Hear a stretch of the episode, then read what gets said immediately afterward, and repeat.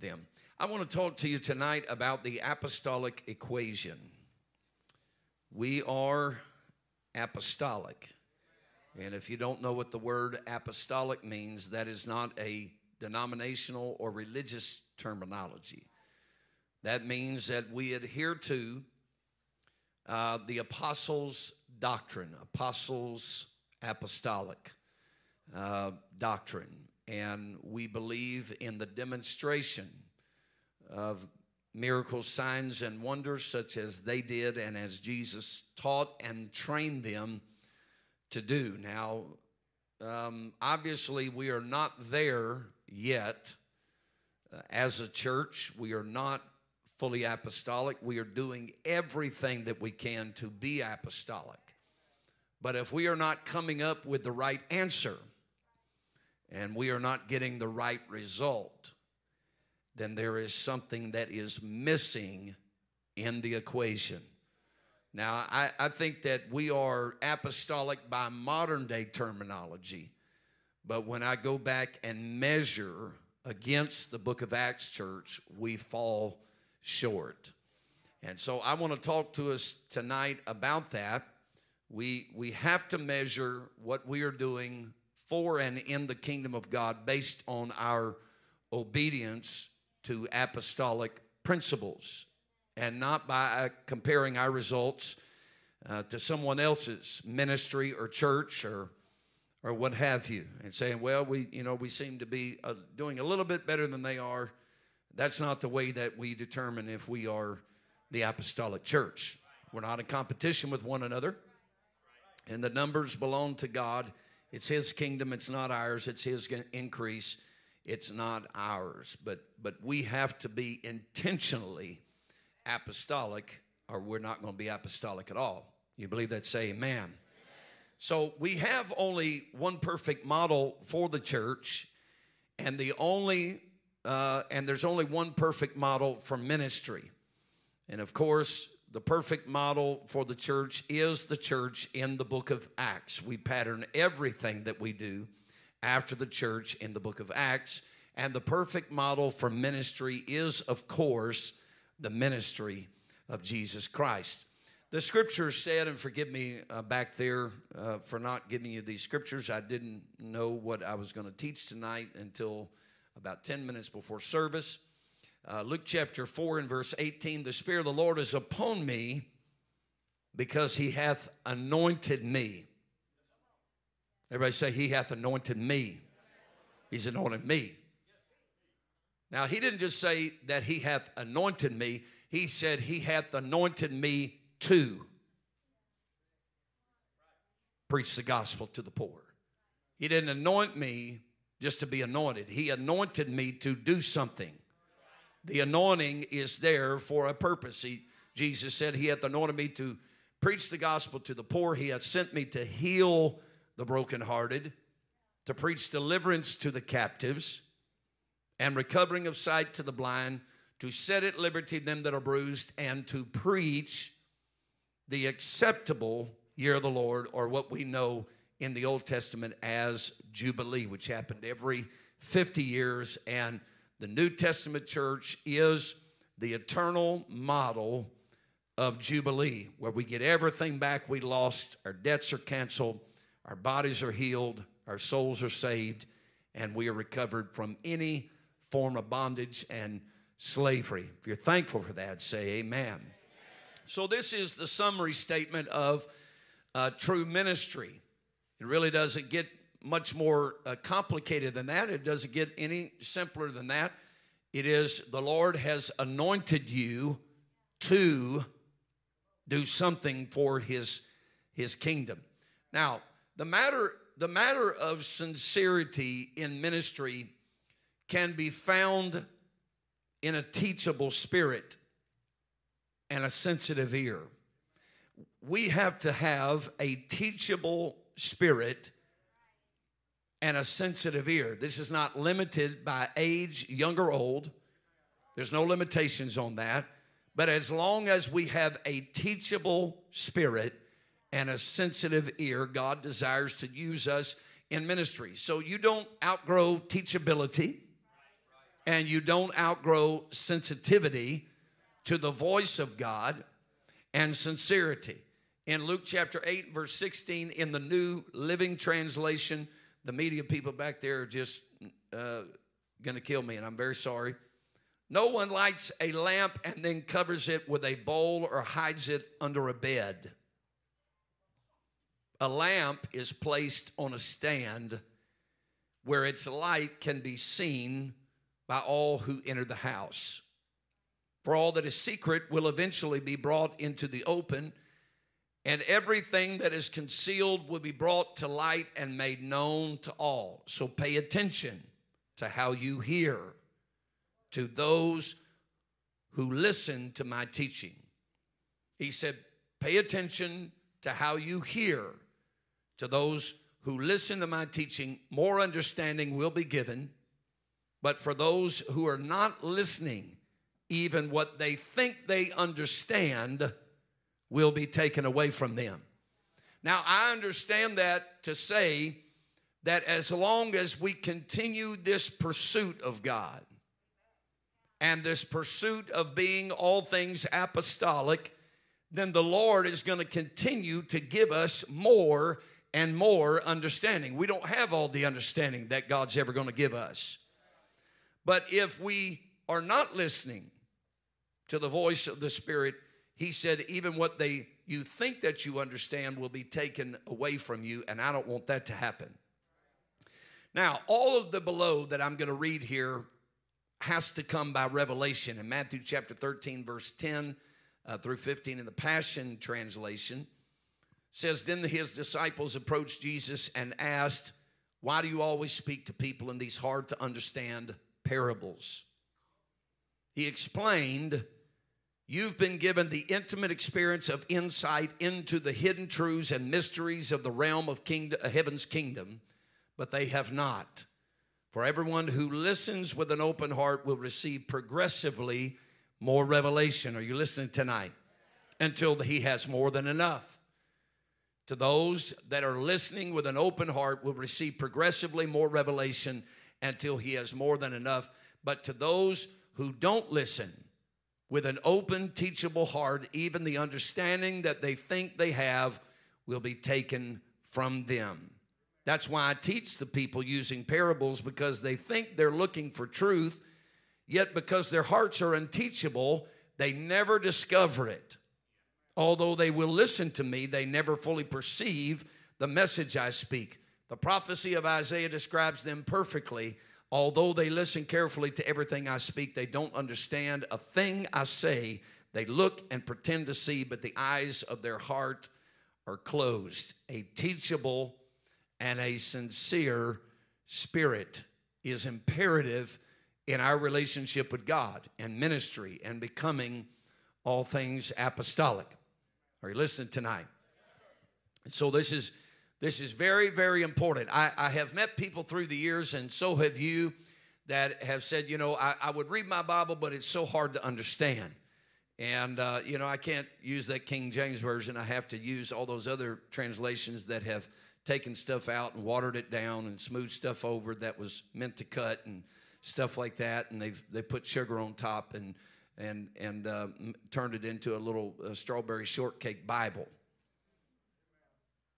And, I, and so I don't read King James King James because it's hard to understand, and even it, the easy translations that are easier to understand, it doesn't make sense to me either. This is the kind of people that Jesus was talking about. He said they are satisfied with the understanding that they have, and they believe they have all the understanding that they need. Therefore, they are not hungry for more understanding. And he said, if they would listen with an open heart and a teachable spirit, I would give them progressively more and more revelation. I want to tell you, you better be reading your Bible. You, can, you cannot depend on everything in the scripture that must be preached you can't wait for that to be preached from the pulpit. There's too much in the Word of God. We're going to tell you in principle. We're going to share as much as we can, but we only have a few hours a week to get this into people's ears and into their hearts. You need to get in the Word of God and tell the Lord, I'm hungry, I need revelation, and the Lord will give you more and more understanding. Principle number one in the apostolic church is apostolic prayer. I encourage you to write these down. Principle number one is apostolic prayer. Everything is wrapped in prayer. Acts 4:31, when they had prayed, the place was shaken where they were assembled together. And they were all filled with the Holy Ghost, and they spoke the word of God with boldness. And I asked you this not long ago, but is our prayer shaking the place? Acts chapter 12 and verse 5 Peter therefore was kept in prison, but prayer was made without ceasing of the church unto God for him. I asked you this recently as well. Is our prayer releasing the captive from prison? Now I know Peter was praying, but the church was praying. And the Bible tells us it was the prayer of the church that released the angel to go and free Peter from prison in Acts chapter 6 and verse 4, he said, But we will give ourselves continually, everybody say continually, to prayer and to the ministry of the word. We must have apostolic prayer. We can't have enough of prayer. We cannot turn the house of God into a performance hall. This is not this is not uh, Broadway. It's it's not uh, some kind of playhouse. It is the house of prayer. He said, My house should be called a house of prayer for all people. So we pray in the house, we pray in our own house, we pray in our prayer closet, we pray without ceasing. Ceasing. Number two principle is apostolic government. Everybody say fivefold ministry.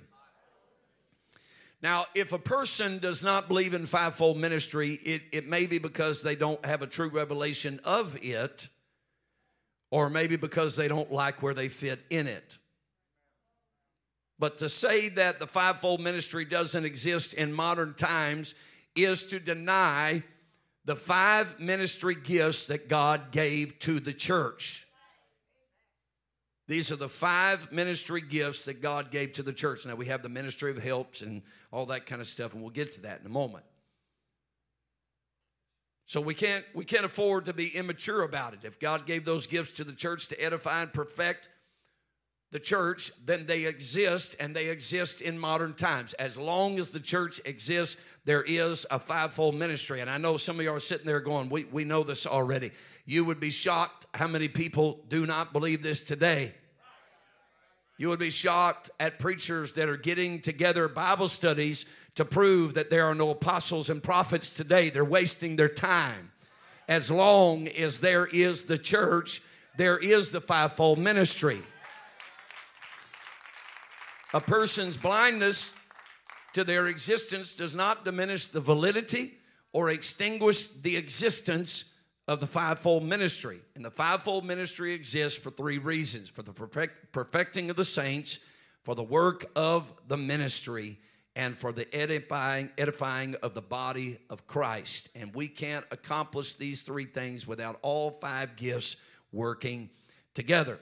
The reason why people come in here and it's so powerful and all that is because there are some apostolic principles being applied. Number one, I feel like we're, we're doing okay on apostolic prayer, but we have a continual moving through this building of fivefold ministry at any given time for the perfecting of the saints, for the edifying of the body of Christ, and for the work of the ministry.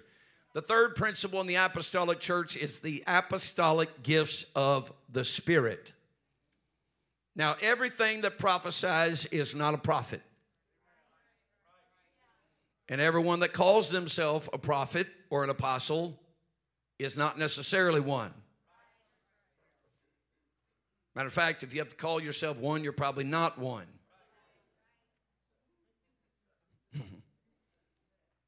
if you have to put it on a billboard or business card, there's a good chance that you're, not, you're not doing the work of a prophet or the work of an apostle because people would know it. Now, you are you you either are one or you are not one.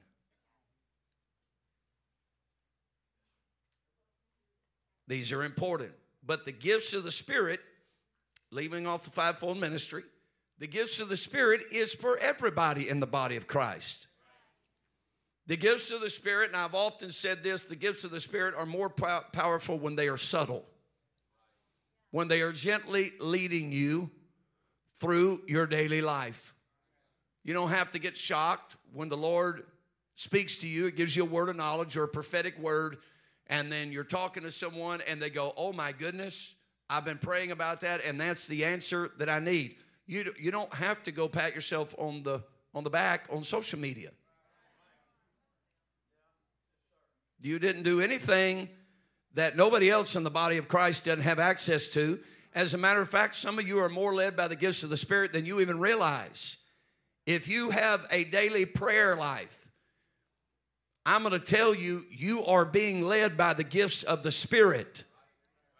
That knowledge that the Lord gives you that you couldn't find any other place, that wisdom, the light bulb that comes on, that revelation in a, in a given situation, you had something that you knew about, that's knowledge, but you didn't have the wisdom to execute it. And then all of a sudden, just out of nowhere, here it comes, and you know, oh, here's what I'm gonna do. That's exactly what I need to do. That's called the word of wisdom.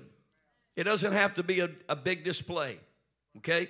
His prophetic gifts, uh, the, the gifts of healing, which I don't have time to talk about. I believe they're gifts of healing.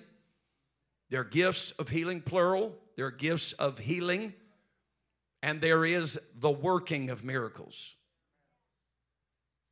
Gifts of healing. I believe that everything that has to do with the healing of the body, not a creative miracle, but everything that has to do with the healing of the body comes from the gifts of healing. And it's accompanied more times than not with the gift of faith. The working of miracles is something different. That's a Red Sea being uh, uh, parted. That's that's uh, that's a sun standing still, that's water being turned to wine, that's water being turned to blood, that's plagues coming on the land, that's uh, whatever else. Those are those are miracles, the working of miracles. Are you with me tonight?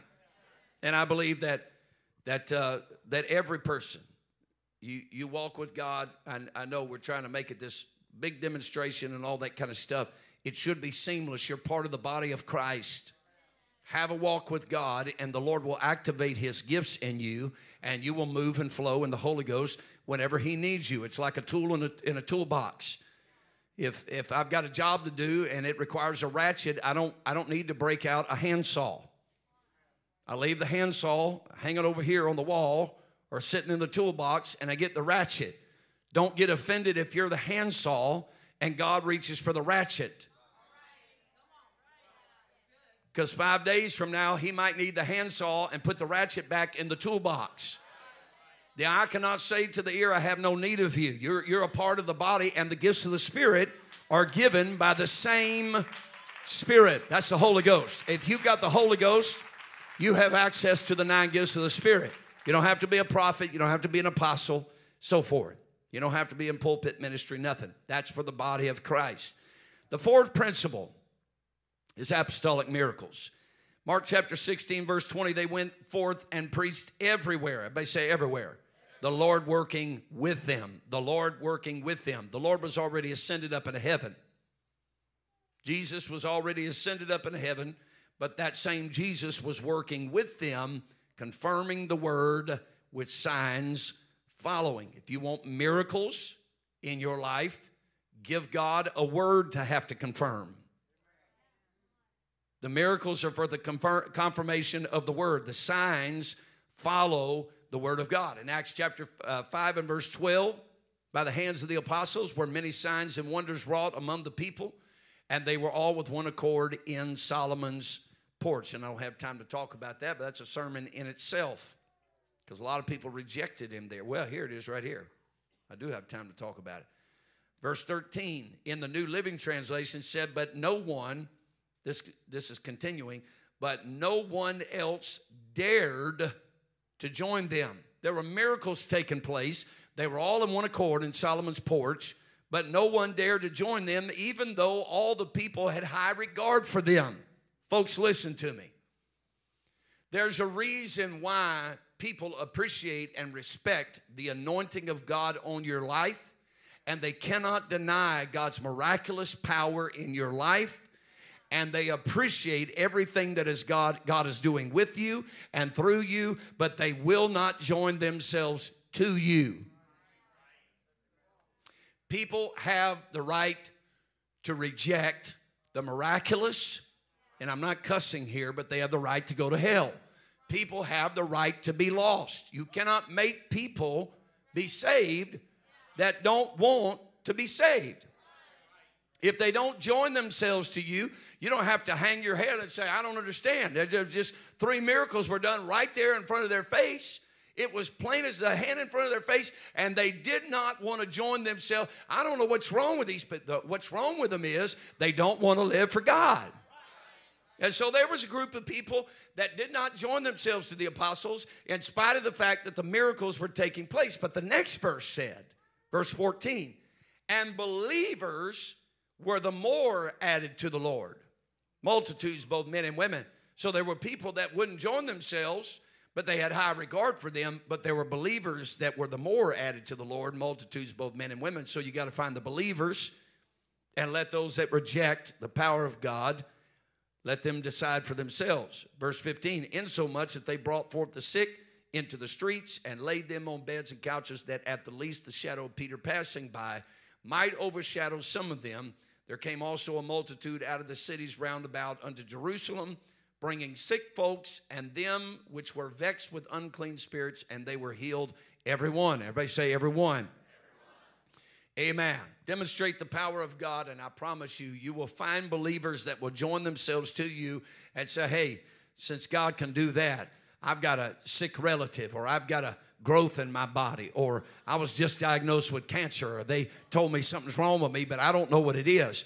But God's got to have available conduits that are a part of the body of Christ that will let the miraculous do what it's supposed to do. And by the way, the miraculous did not generate Roman persecution, it generated persecution from religious people. Your strongest critics are always going to be religious people. What's wrong with them? They're religious. The word religion was used three times in the Bible. I think twice it was spoken of negatively.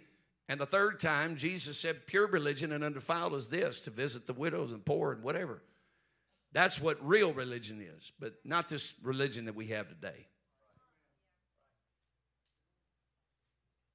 Number five, are you with me? Is apostolic doctrine. Doctrine, that means something received or instruction. Acts chapter 5 and verse 28, our, our doctrine is not just Acts 2.38. It's everything that the Bible teaches. That's the apostolic doctrine. In Acts 5 and 28, did we not straightly command you that you should not teach in this name? And behold, you have filled Jerusalem with your doctrine and intend to bring this man's blood upon us. Christ was the word, he fulfilled the law.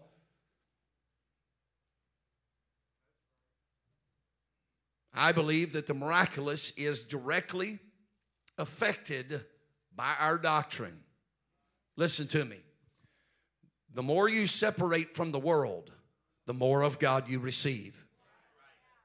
I want you to listen very closely.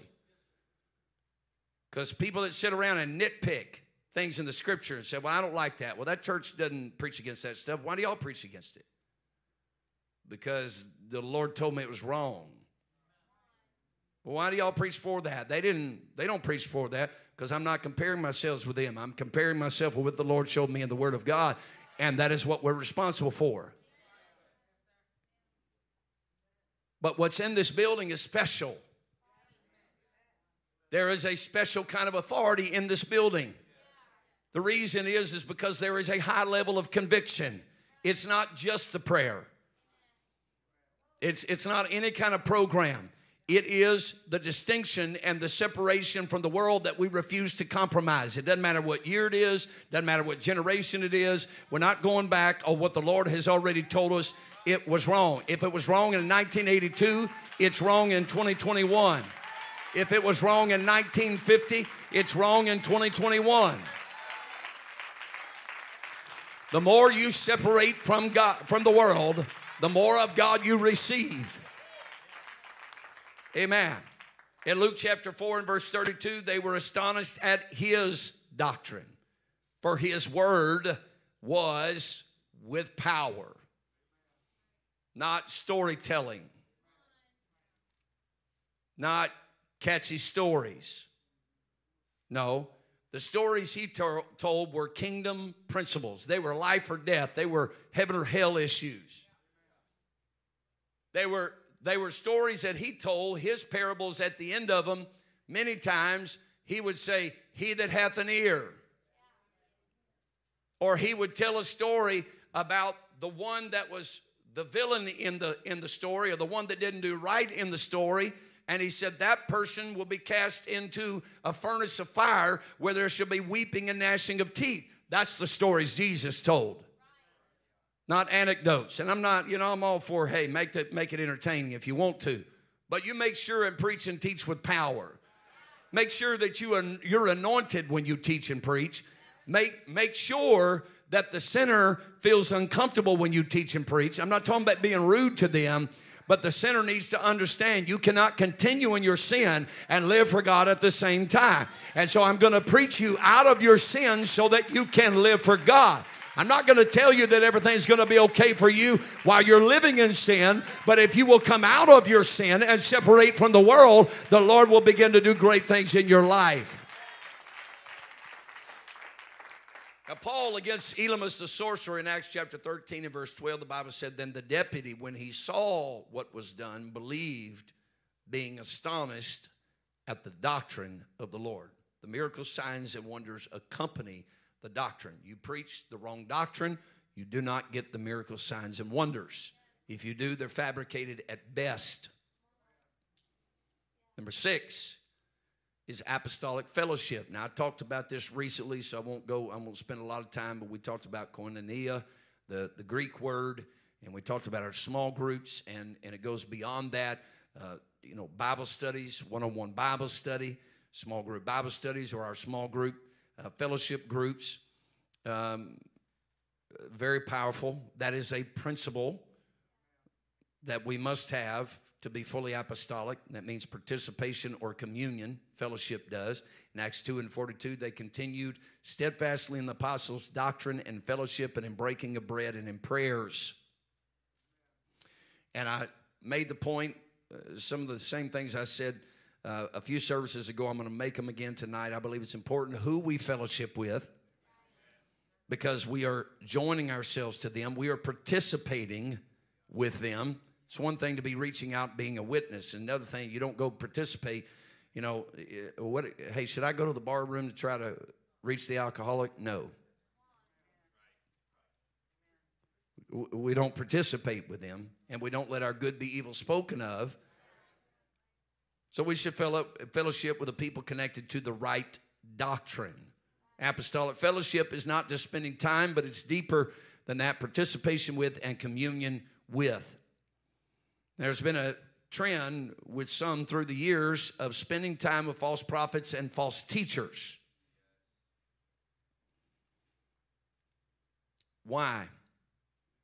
When I'm trying to win them to God, then why are they changing you instead of you changing them?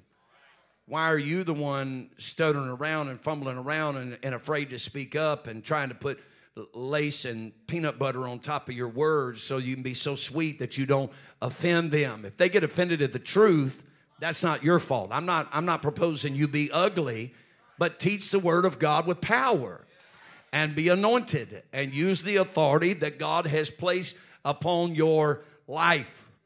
If you're going to try to reach a false prophet, amen, teach him the word.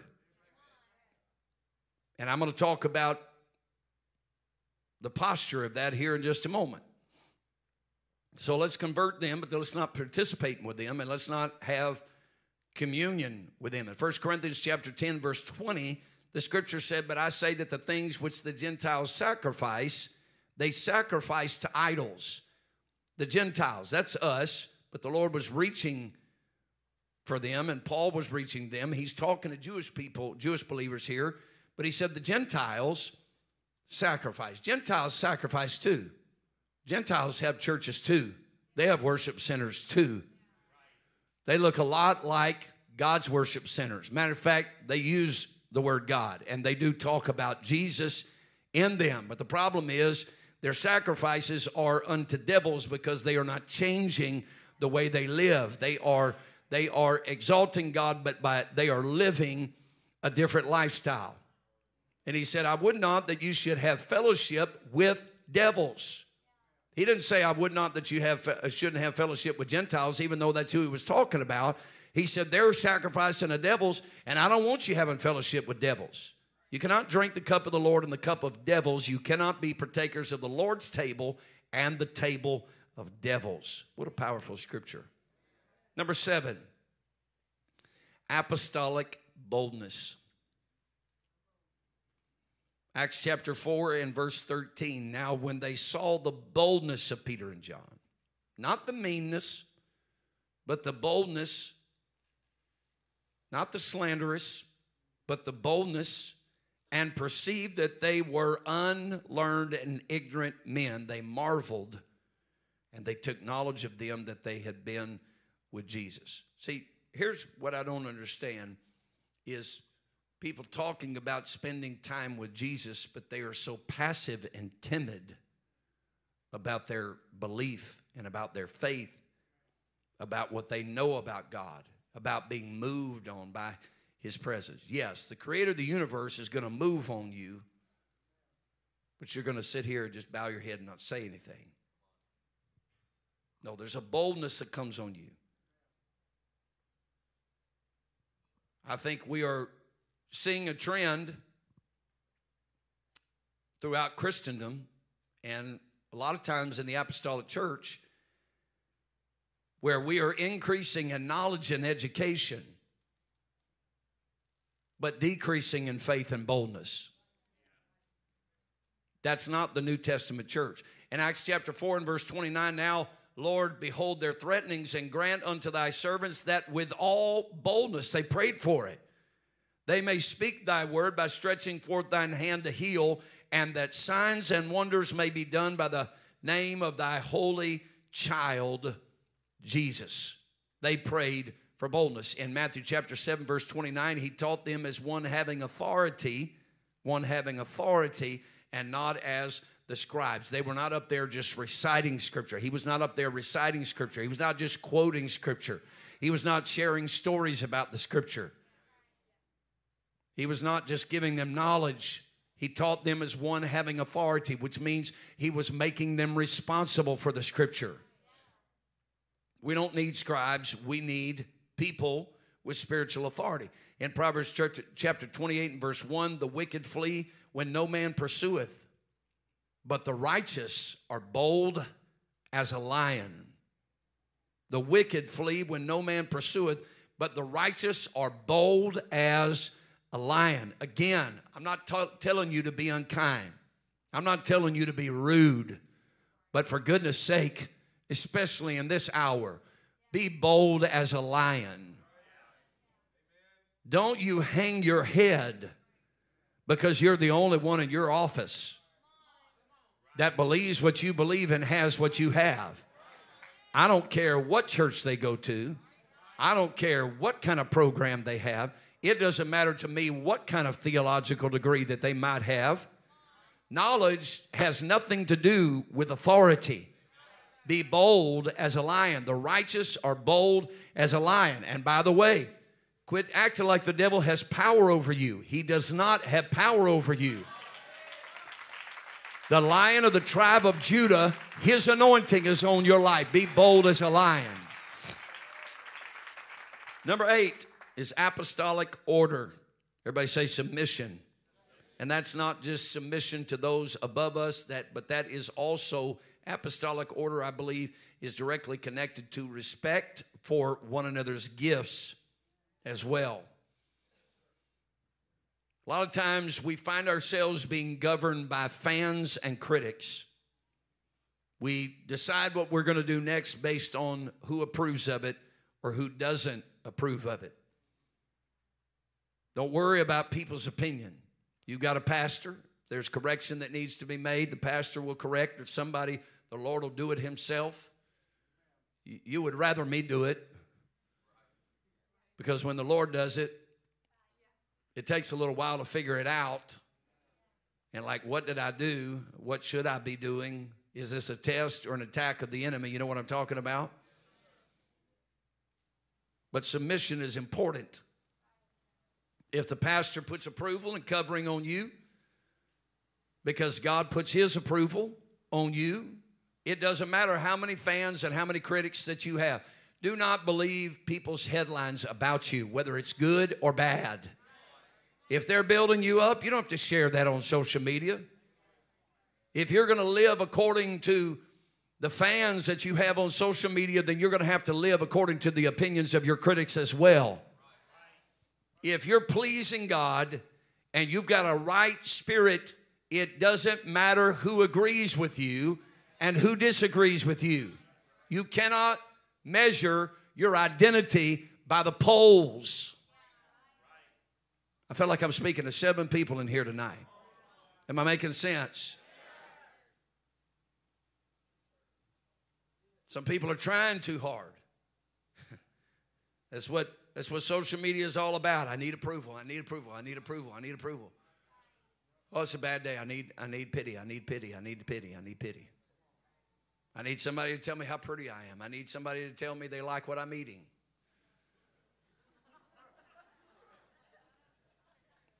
I need somebody to tell me, oh, you've grown up and you're wonderful and your accomplishments and all that kind of stuff. Well, I'm just, just being a fuddy duddy, ain't I? That's just horrible. At some point, we have to grow beyond that the need for affirmation. I know there's a lot of people that grew up without it, and I, and I promise you, I'm a human being too. And there's bad seasons that I go through that I'm wondering, I wonder if I do anything right. But in the end, this is what it all comes down to. My, my conversation with the Lord sounds like this God, I don't, I don't care what anybody ever says. I don't care if they ever sing my praises again. I don't care if, if they talk about me like a junkyard dog. I just need to know are you and I okay? Am I pleasing you? Am I right with you? Lord, if there's something in me that you need to show me, reveal it in my heart so that I can get it out of my life. God, I'm a human being. I'm not God. I'm not you. I'm not perfect. I need to get this right with me, with you. And so this a lot a lot of the affirmation, the covering and the security and all that we need is is found in apostolic order. Is your life in order? Are you in order? Are you in the right place in the kingdom? You can't be in order if you're out of the will of God. You have to be in the will of God to be in order. You have to be submitted to be in order. You have to love your neighbor as yourself to be in order. They had apostolic order. If you don't believe that, uh, read what is it? Uh, is it the fourth chapter of Acts or the fifth chapter of Acts with Ananias and Sapphira? When they when they came and lied to Peter, Peter never even identified himself. He said, "You lied to the Holy Ghost." Why? Apostolic order. You're, you're lying to the, to the man with the keys to the kingdom of heaven. In 1 Corinthians chapter 14 verse 32 in the Living Bible, remember that a person who has a message from God has the power to stop himself or wait his turn. God is not one who likes things to be disorderly and upset. He likes harmony and he finds it in all the other churches. Now,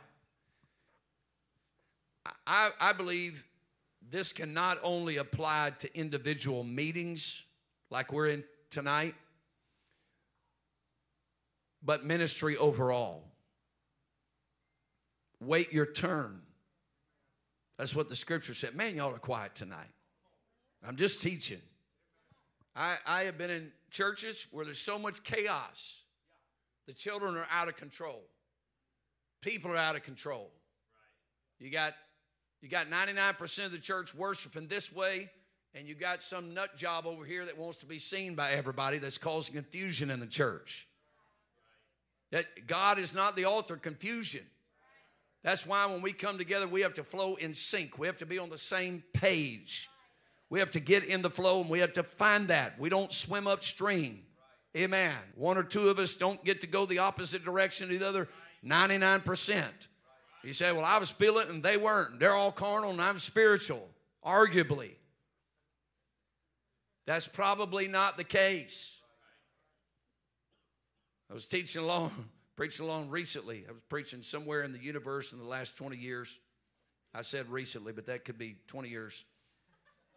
And uh, there was there was someone in the congregation that was it, it, they were just absolutely a distraction to everybody. And what I wanted to do, I wasn't a pastor, but I wanted to go over and say, "Excuse me, we see you. We get it. You're loud, but you're disturbing what everybody else is trying to do. They're trying to feel after God, and you're over here beating holes in the wall. That's what I wanted to do. But I'm so nice, I would have never done that. But anyway, but that's what was going through my mind. And lo and behold, I'm teaching, and what little notes I had, for goodness sake, I was talking about being led by the Spirit, and it was in there. It was right in there. I didn't put it in there. God knew that it needed to be said. And I read it, and I said, Let me tell you what spirituality is not. Number one, it's not this, it's not this. And number three, it's not being the loudest one in the church. I literally had it right there. I, I wrote it down in my notes, what little notes I had. And when I said that, the man literally disappeared out of the sanctuary and went to the back of the building. Why are you so quiet? Apostolic order. Everything has to be in order. Your life has to be in order. When we come together, it has to be in order. We have to flow in sync. We have to be hearing the same voice. We have to be doing. We have to be doing what the Lord wants us to do. We must have apostolic order to be the apostolic church. Number nine, am I boring you? Okay, if I was, I'm going to keep going anyway. Number nine, apostolic evangelism. We have to reach for the people that Jesus reached for. And they ministered in the streets and they healed the sick in the streets. This is one of the key components that I believe is missing in the apostolic church because we are so timid about who we are. And what if I pray for somebody in the streets and then nothing happens? But street ministry was a part of the early church. We apparently, as a global church, have become so mature now that that stuff doesn't apply anymore. We don't dare want to go out in the streets. We have to get them in our building and we have to put them through programs to get them all cleaned up and discipled and everything before before God does anything in their life. Now that is the end the end goal is to get them discipled. But they went out into the streets and they went from house to house. And I promise you, there are more miracles in the street than there will be in the house of God. I promise you that. When you go to overseas crusades and third world countries and you're out there in the open air and you've got you've got 20,000 or you've got 250,000 people that are out in the middle of nowhere, you're you're you're out there. I mean, there are angelic hosts that gather in those meetings. It is so powerful. It is absolutely awesome to see what God does. There is a lot of ministry out there. Matthew chapter 10, he sent them out by two, house to house. Luke chapter 10, he sent 70 more out there, house to house, door to door. And he said, if they receive you, watch this, if they receive you, heal their sick. If they don't, shake the dust off your feet. Well, I, I mean, that hurts my feelings. No, just shake the dust off your feet. We've got to find our way back to book of Acts, evangelism, and soul winning. And I got to hurry. Number 10 is apostolic unity. In Acts chapter 2, they were in one accord, they were in one place, they had all things common. But I believe part of our disunity is tied to the fact that we are missing the Acts 5 and 11 principle that I talked about a moment ago with Ananias and Sapphira, Acts 5 and 11. Great fear came upon all the church and upon as many as heard these things. Now, my opinion, my opinion, and that and whatever Coke costs now will buy you a Coke. this this is an opinion of mine, but it's a strong opinion, and I believe I can prove it biblically. And and brother uh, Urshan preached about it when he was here on Sunday morning about the fear of the Lord. I believe the two greatest things that the apostolic church is missing is true apostolic authority and the fear of the Lord. Now we have structural authority, but our apostolic authority is disjointed. People kill prophetic men, they kill apostles, and they try to discredit them. But there's going to come a day when the fear of God is going to come back to the church. I believe it is coming back to the church. I believe it is a lot of this these strange deaths that we are seeing. I hate to even bring it up. But this, I mean, we just lost another one. Young man, was young man, 48 years old. Preacher's son. His grandfather was a preacher. Maybe his great grandfather, I don't know, he may be fourth or fifth, fifth generation, 48 years old, just died suddenly today. What is happening? I don't know what all the re- he was saved, he was right, he was right with God, was by all intents and purposes. We're not we're not judging that. It's a tragedy. I believe the, the man went on to be with Jesus. But something is happening in this season. And every time I hear something like that, a little shudder goes down through my spirit that says, God, let me be right. Don't let me have the wrong attitude. You know what that is? That's called the fear of the Lord. Don't let me have thoughts in my mind that are not like you. Don't let me think the wrong thoughts. Don't let me say the wrong thing. Don't let me have the wrong attitude. I believe the fear of God is coming back to the church. I believe that's what a lot of this is about. I'm not saying God killed the man, that's not what I'm saying at all. But people are dying. They're dying every day. People are dying. It's crazy what is happening. I, you know, the whole COVID thing, I don't even know what all that's doing, but something different is going on. 2020 was the fear of COVID. 2021 is, is the fear of the Lord. God is trying to restore something to the people of God. We have got to have apostolic unity, and in order to have that, we've got to have the fear of God. We've got to be afraid of tearing another saint of God down. We got to be afraid of attacking another preacher. So I believe the antidote to divisiveness is not silence. Instead, I believe the answer is proper spiritual authority. And people that have a word from the Lord and have spiritual authority, they are, it is incumbent upon them that they speak up. Y'all are really quiet. I don't believe the answer, the antidote to divisiveness is silence.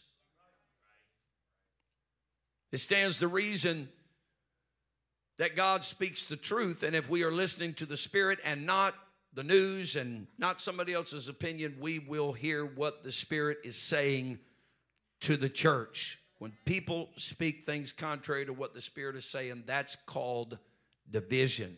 Did you hear me? When people speak something contrary to what the Spirit is saying, that is called division. And can I just say this? The Spirit will say things about current events. And He will tell people what to do. And He will tell people what to say. Preachers aren't relegated to just Bible and Scripture. I'm not proposing they contradict the Bible. I'm, I'm saying that we need to be hearing what the Spirit is saying and not what the government is saying and not what the news is saying and so forth. Number 11 is apostolic holiness. Apostolic holiness. The thing, I'm almost done, that repeatedly got Israel in trouble was the blending of secularism and Judaism. We are not secular Christians. We do not have to fit in with secular secularism. Love not the world, neither the things that are in the world. If any man love the world, the love of the Father is not in him. That's Bible. We do not owe the world any kind of compromise. We don't have to apologize for our sanctification and our separation. We aren't insecure about it. We don't begrudge it. We have no regrets about it. We it is a privilege for us to live the way we do. And it is a privilege to be separated from the things that we prayed that God would bring us out of when we repented of our sins. We didn't ask God to forgive us for living an unclean, unholy life so that He could save us and continue, we continue to live an unsaved, unholy life. Am I making sense? And so, separation and distinction and the perfect mixture of legalism and liberalism. The mixture the perfect balance of legalism and liberalism. What do I mean when I say that? Well, that separation stuff, that holiness stuff is legalistic, says the liberal. Says the person that doesn't want to change anything about the way they live or anything about the way they look and their appearance or nothing. They don't want to change. They want to continue to look the way they looked in the world and call everybody that doesn't want to do that because that was their identity when they were in the world, they, they had great disdain for. So they sum all of their disobedience up by pointing the finger and blaming somebody else and saying that's legalistic. Legalism is when you are obedient to the book without any relationship with God.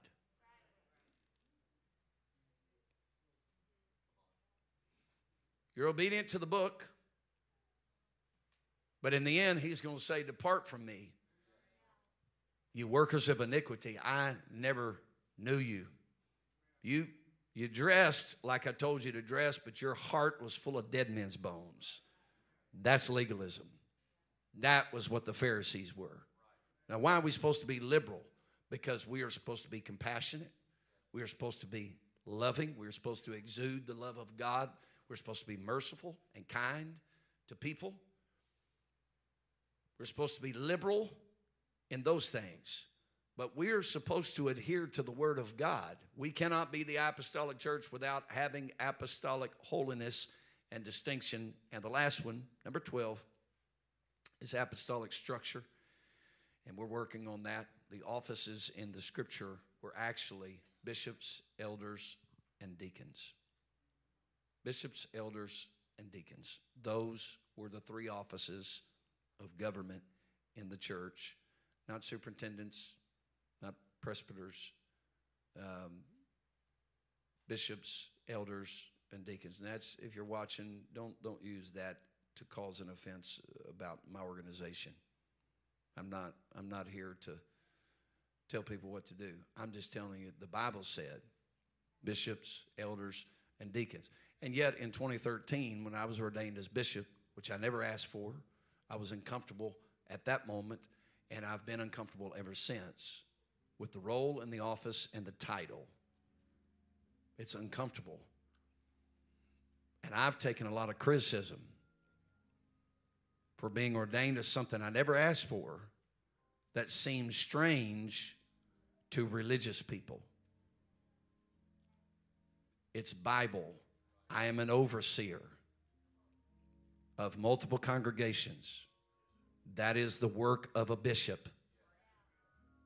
The Bible said, if any man desired the office of a bishop, meaning it's not even wrong to desire the office of a bishop. I never desired it. But he said, if you were to desire it, here's the qualifications. It's right there in the scripture. You must be the husband of one wife. Check.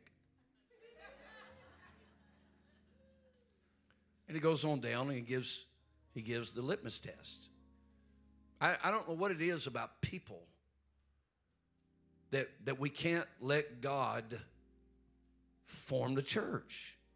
We, we can't let Him structure the church the way that he wants to do it. Now, in, in, there is ministries of helps, and, and, and there's a whole lot of stuff. There's governments, all of that. Now, I, I want to say this about any church, and that includes us. That includes us. I'm not pointing the finger out there. I'm saying this about us or any church. Any church that is found on false doc, founded on false doctrine and is not intentionally applying these principles is mimicking the apostolic church. They're not the apostolic church. And I'm including us in that. That's why I'm teaching this tonight. That's why I'm being intentional. I don't want to mimic the enemy, definitely has the opposite in place. What are the opposites of the above? Well, it looks like a church, it acts like a church, but it has no authority, it has no power, it has no boldness, it's got false doctrine. I don't need to go down all of them. Just because they fellowship and just because they teach the word does not make them a church. There's only one model for the church, and that's the book of Acts. If it doesn't look like that, it's not a church. Stand with me if you would. And uh, I, I, I just want to pray this prayer tonight. And I want you to I want you to pray this individually for yourself. I'm I'm praying out of sincerity. I am I am desperate on this pursuit that the Lord has had me on for decades to see revival and harvest on a scale like we've never seen it before. And that's I mean that all over the world. I'm not I'm not talking about greater faith at large. I'm talking about the church all around the world, the apostolic church. We I, I want to see it. I want to be a part of it. I don't have to get any credit for it. Nobody has to call my name. I can stand I can stand in a corner somewhere as long as I'm getting to participate in some way in what is happening. We can't do it until every member of the body takes personal responsibility to intentionally strive to line, to align their lives with the apostolic church. And so I want to pray this over us here tonight. Father, I pray, Lord, that you would impart something to us as the people of God, every believer. We thank you, Lord, for the born again experience, the new birth, repentance, water baptism in the only saving name of Jesus for the remission of all of our sins neither is there salvation in any other. For there is none other name under heaven whereby we must be saved. And I thank you, Lord, for the infilling of the Holy Ghost, evidenced by speaking in other tongues. That is the death, the burial, and the resurrection of Christ. That's the new birth. I thank you for that experience. I thank you, Lord God, for conviction. And I thank you, Lord, for modesty, and I thank you for godliness and righteousness in this present world, God. Help us, Lord, to let our light so shine before men that they may behold our good works and glorify our Father which is in heaven. I thank you for those things. I thank you for separating me unto yourself and declaring me righteous by the blood of Jesus Christ, by the sacrifice who became the propitiation for my sins. Lord, beyond that, I pray that you would help us to intentionally apply these 12 principles of the apostolic church. Help us, Lord, to be everything that you have called us to be, everything, Lord, that you desire for us to be. We are not here to act. This is not a dramatic presentation. This is not an emotional outburst that we have in here on Thursdays and Sundays. But Lord, it is an earnest desire for the will of God to be done. And I release gifts in this place I release the gifts of the Spirit in every believer. I release people to begin to flow, God, but not to just prophesy to one another, Lord, but to move and to minister to the sinner and to the backslider. Put that word of knowledge, God, in their spirit at the appropriate time and that word of wisdom. Put a prophetic word, God, on them, the discerning of spirits as they stand in front of people, Lord, who need to be set free from the chains of darkness. I pray, God, that you would raise up men and women of God in this place to be used mightily. I pray, Lord, for apostolic authority to set down on this church in a measure we've never seen it before. We thank you for it, Lord. We believe that you've heard us, and we say amen in Jesus' name. Would you say in Jesus' name? Amen. God bless you. I want you to, I'm, I'm thankful for those of you that have been messaging me, telling me uh,